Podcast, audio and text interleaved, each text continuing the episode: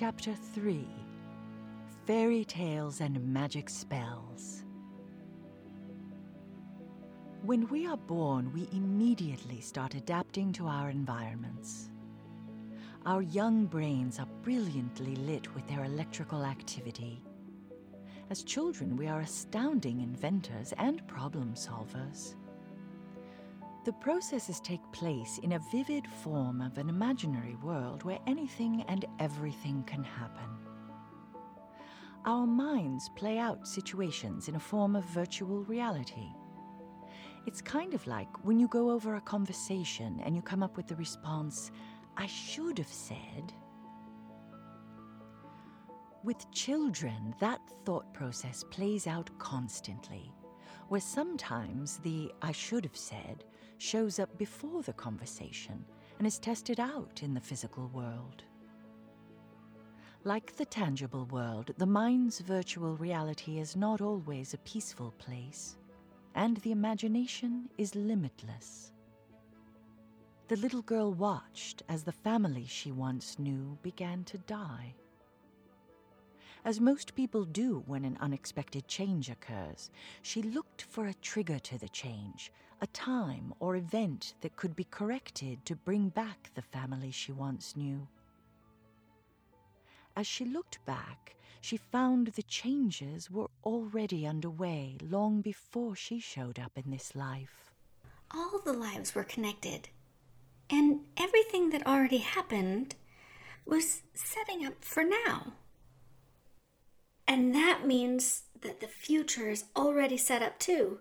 So she attached the most recent memorable shift as being the loss of the blue envelope. Maybe if I find it.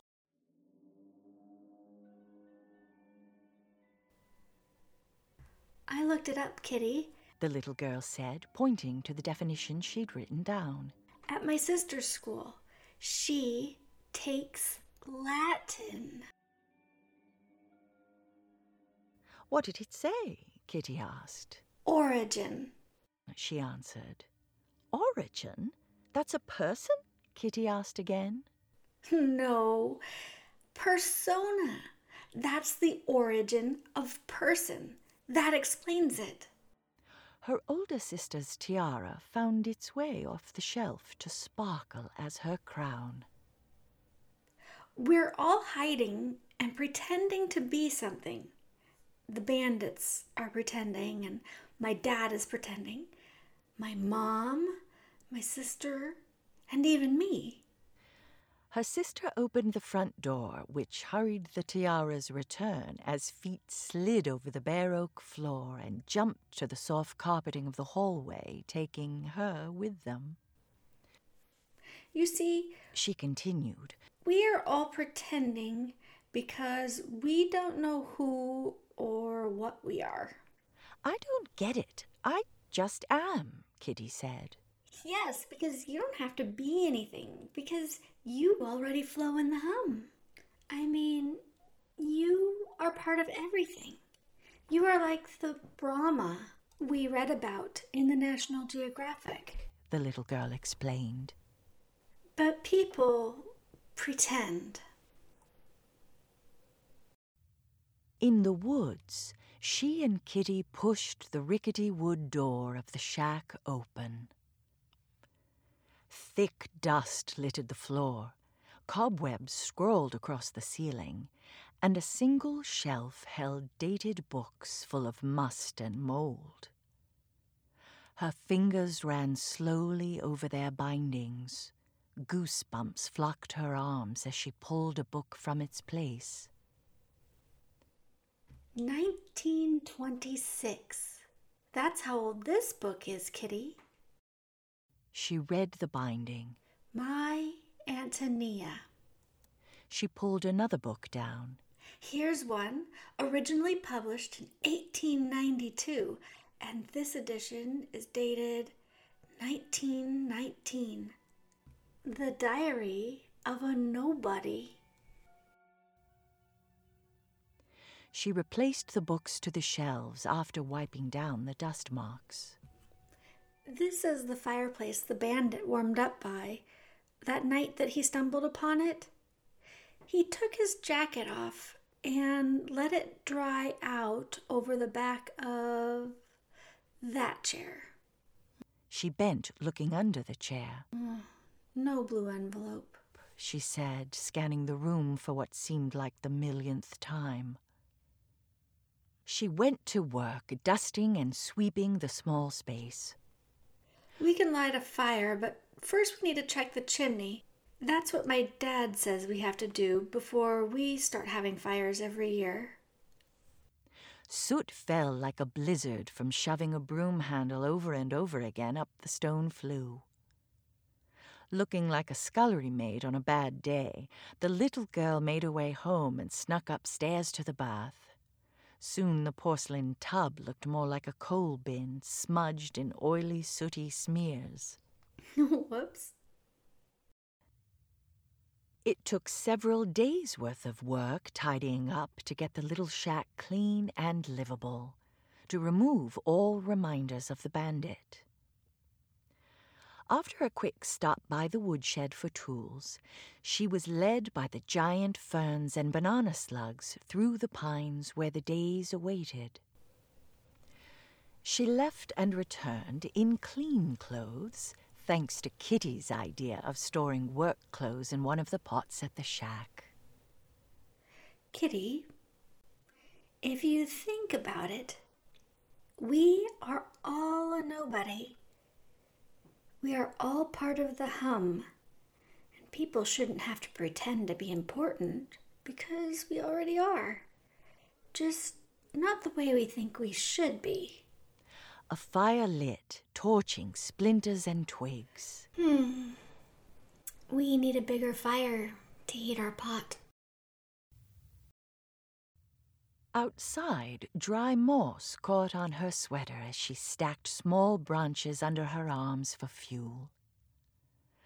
Soon the fire warmed the small room, and a cast iron bowl hung over the flame with twisted fence wire.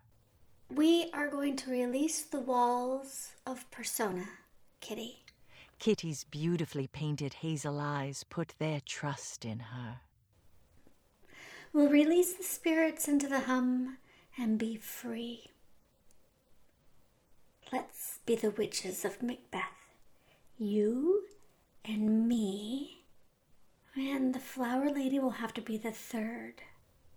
Water from the stream began boiling in their makeshift cauldron, and ingredients were laid out, ready for inclusion.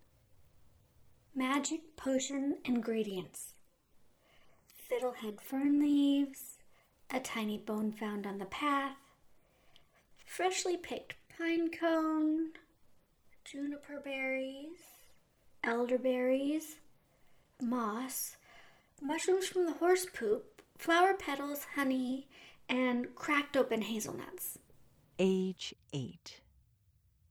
The ingredients list was found buried outside the childhood home in Portland, Oregon. They're all substitutes, but they'll work. A gathering of birds sang outside as the dusk held its breath for the spell's dawning. Let's begin. Round about the cauldron go. They danced with the golden hue of firelight. In the poisoned entrails throw, toad that under cold stone, days and nights as thirty one, sweltered venom, sleeping got Boil thou first in the charmed pot. She looked over the displayed ingredients. We'll just put these rocks in instead of a frog, because I don't want to boil a frog. He's too cute. The rocks splashed into the rolling bubbles, releasing steam that twisted like an unhurried tornado slow and mythological towards the ceiling. Double, double, toil fire burn and cauldron bubble. They of a finny snake in the cauldron boil and bake. Her eyes closed to feel the steam wrap her like a cocoon with a comforting embrace. It pulled against her back, branching like the tree, feathering like wings. Eye of newt and toe of frog. In went the small bone and one juniper berry. Wool of bat and tongue of dog. Flower petals and moss. Adder's fork and blind worm's sting. Mushrooms from the horse pile and elderberry. A lizard's leg owlet's wing. Hazelnut and pine cone drenched in honey. For a charm of powerful trouble, like a hell broth, boil and bubble. And she drank it while the steamed wings blackened like the raven, lifting her into the kaleidoscope of the hum.